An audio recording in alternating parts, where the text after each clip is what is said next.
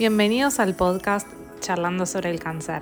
Soy la doctora Erin Prilic, médica clínica y paliativista, que busco mejorar la calidad de vida de los pacientes. Atendí y atiendo a muchas personas con cáncer en distintas etapas de su tratamiento y que al igual que vos buscan apoyo y entender el proceso que están viviendo. Este es un espacio donde el apoyo, contención y la información se encuentran. Voy a ser tu guía para acompañarte en este viaje dedicado a pacientes oncológicos, sus familiares, cuidadores y a todos aquellos que buscan comprender mejor lo que es vivir con cáncer. En cada episodio vamos a explorar distintos aspectos de la enfermedad oncológica en conversaciones significativas con invitados especiales para brindarte información valiosa y experiencias que te inspiren. Acá comienza el episodio de hoy. Hola a todos, nos alegra mucho que estén del otro lado escuchando. En el episodio de hoy vamos a estar hablando sobre nutrición durante la quimioterapia. Como invitada especial tengo a Tamara Robles, ella es licenciada en nutrición por la Universidad de Buenos Aires. Se desempeña actualmente como nutricionista de planta del Hospital Provincial Magdalena B. de Martínez, donde forma parte del equipo de oncología y del equipo de cuidados paliativos y además es miembro de la Comisión de Nutrición de la Asociación Argentina de Medicina y de Cuidados Paliativos. Hola Tami, ¿cómo estás? Muchas gracias por estar hoy. Hola Erin, ¿qué tal? Muchas gracias a vos por la invitación. Bueno, así que hoy vamos a estar charlando de nutrición durante la quimioterapia y en el paciente oncológico, que me parece un tema muy importante y a veces que está un poco relegado. Así que para empezar desde el comienzo, ¿no? Una persona que está en estudio, que tiene sospecha de tener un cáncer y muchas veces viene asociado con pérdida de peso. ¿Qué le recomendás o qué se sugiere? Que esa persona ya vaya consultando. ¿Cuándo es el momento ideal de que sea evaluado por un nutricionista?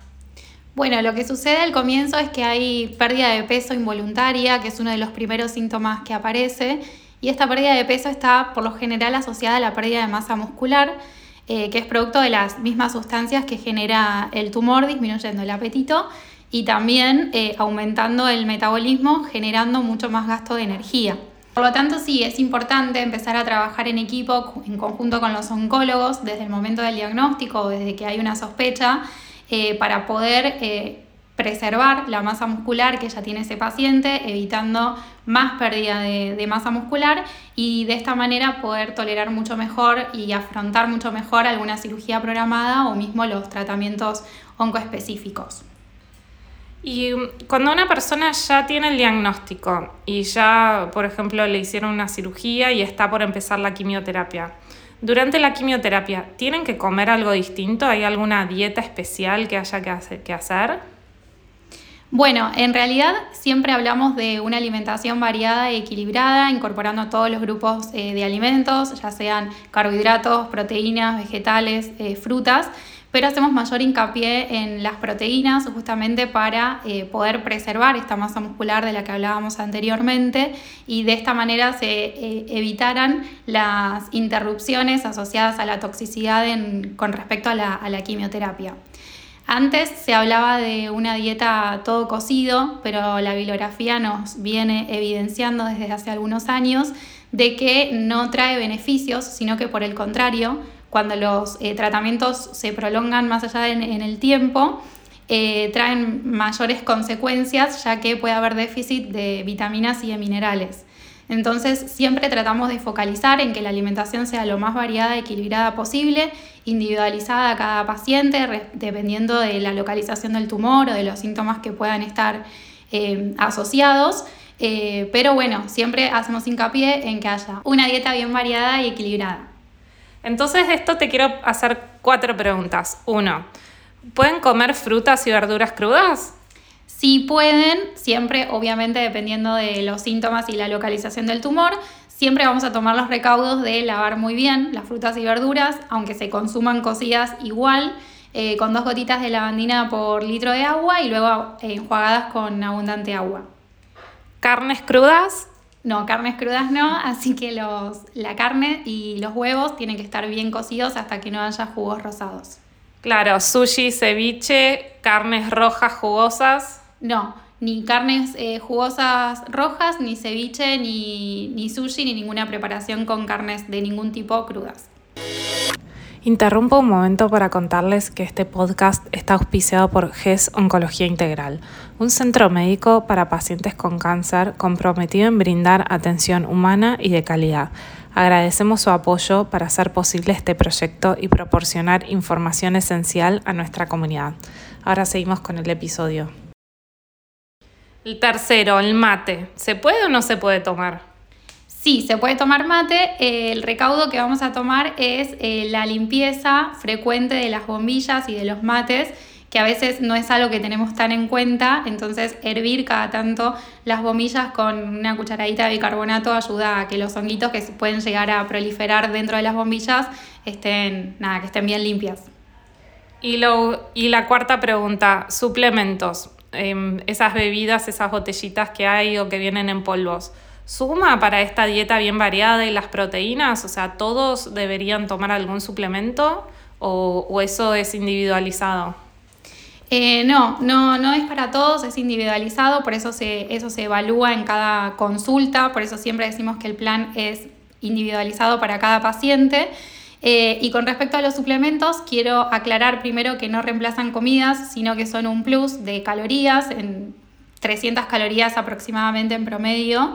Eh, y siempre vamos a preferir la comida real, los alimentos reales y caseros, eh, que no debemos dejar de lado la cuestión social y emocional que tienen los alimentos.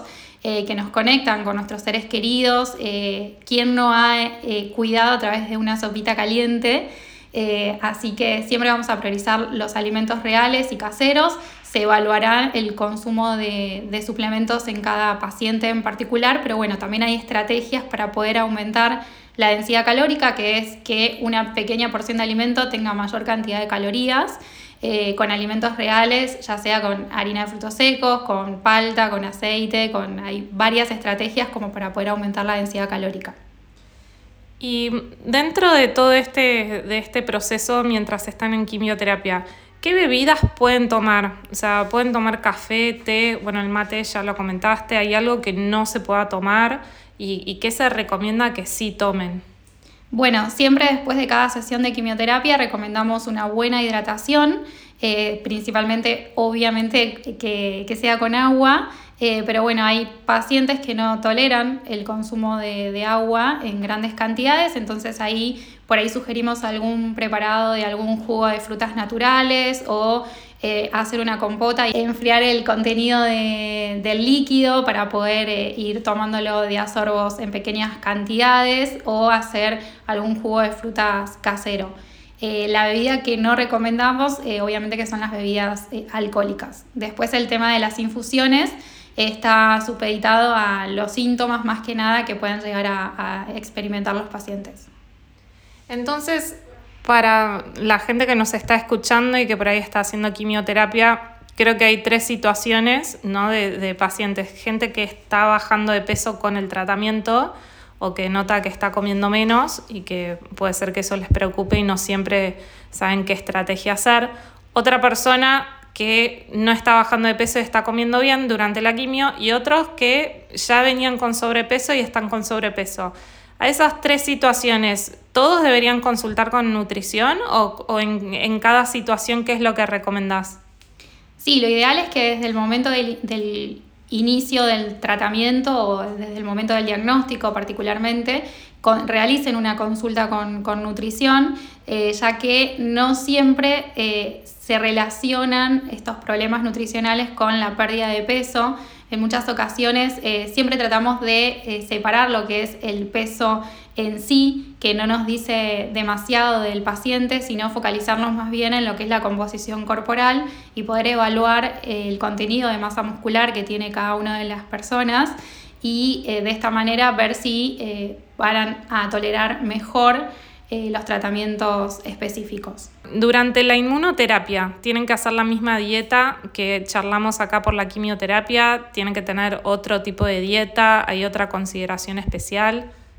En líneas generales la dieta es la misma, eh, lo que sí hay muchos estudios que eh, lo que se evidenció fue que a mejor microbiota, mejores resultados de la inmunoterapia. Entonces, ¿cómo logramos una buena microbiota? Es con, obviamente con probióticos eh, y también con eh, una buena ingesta de fibra. Entonces, en este punto, el consumo de frutas y verduras eh, crudas tienen mayor aporte de fibra y estarían mejor indicados. ¿Qué consulta habitual escuchás en el consultorio? Bueno, la duda principal siempre tiene que ver con el aumento de peso, ya que al momento del diagnóstico está muy sujeto a la disminución en el peso, entonces eh, la consulta principal siempre es en torno al peso, entonces tratamos de hacer foco en los síntomas, las consultas nutricionales son muy dinámicas, eh, van cambiando consulta a consulta porque van modificando también los tratamientos, los síntomas eh, y demás. Tratamos de poner un primer objetivo que es evitar la disminución de peso, poder mantener la masa muscular que, ya se tiene y en un segundo objetivo, un poco más a largo plazo, eh, está la, de, la del aumento de peso para poder también eh, disminuir la ansiedad que genera eh, esta pérdida de peso asociada a los tratamientos oncológicos.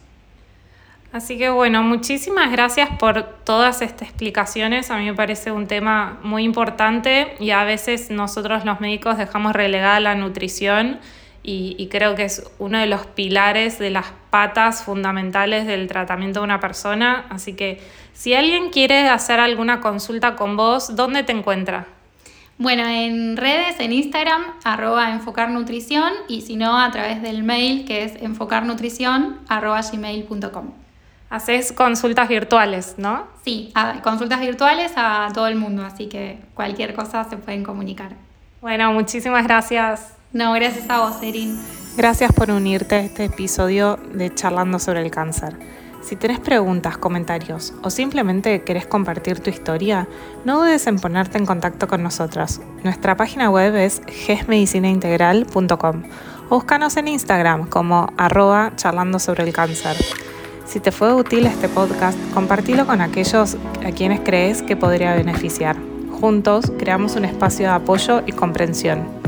Nos despedimos con gratitud y la promesa de seguir explorando juntos las diversas dimensiones de vivir con cáncer en el próximo episodio.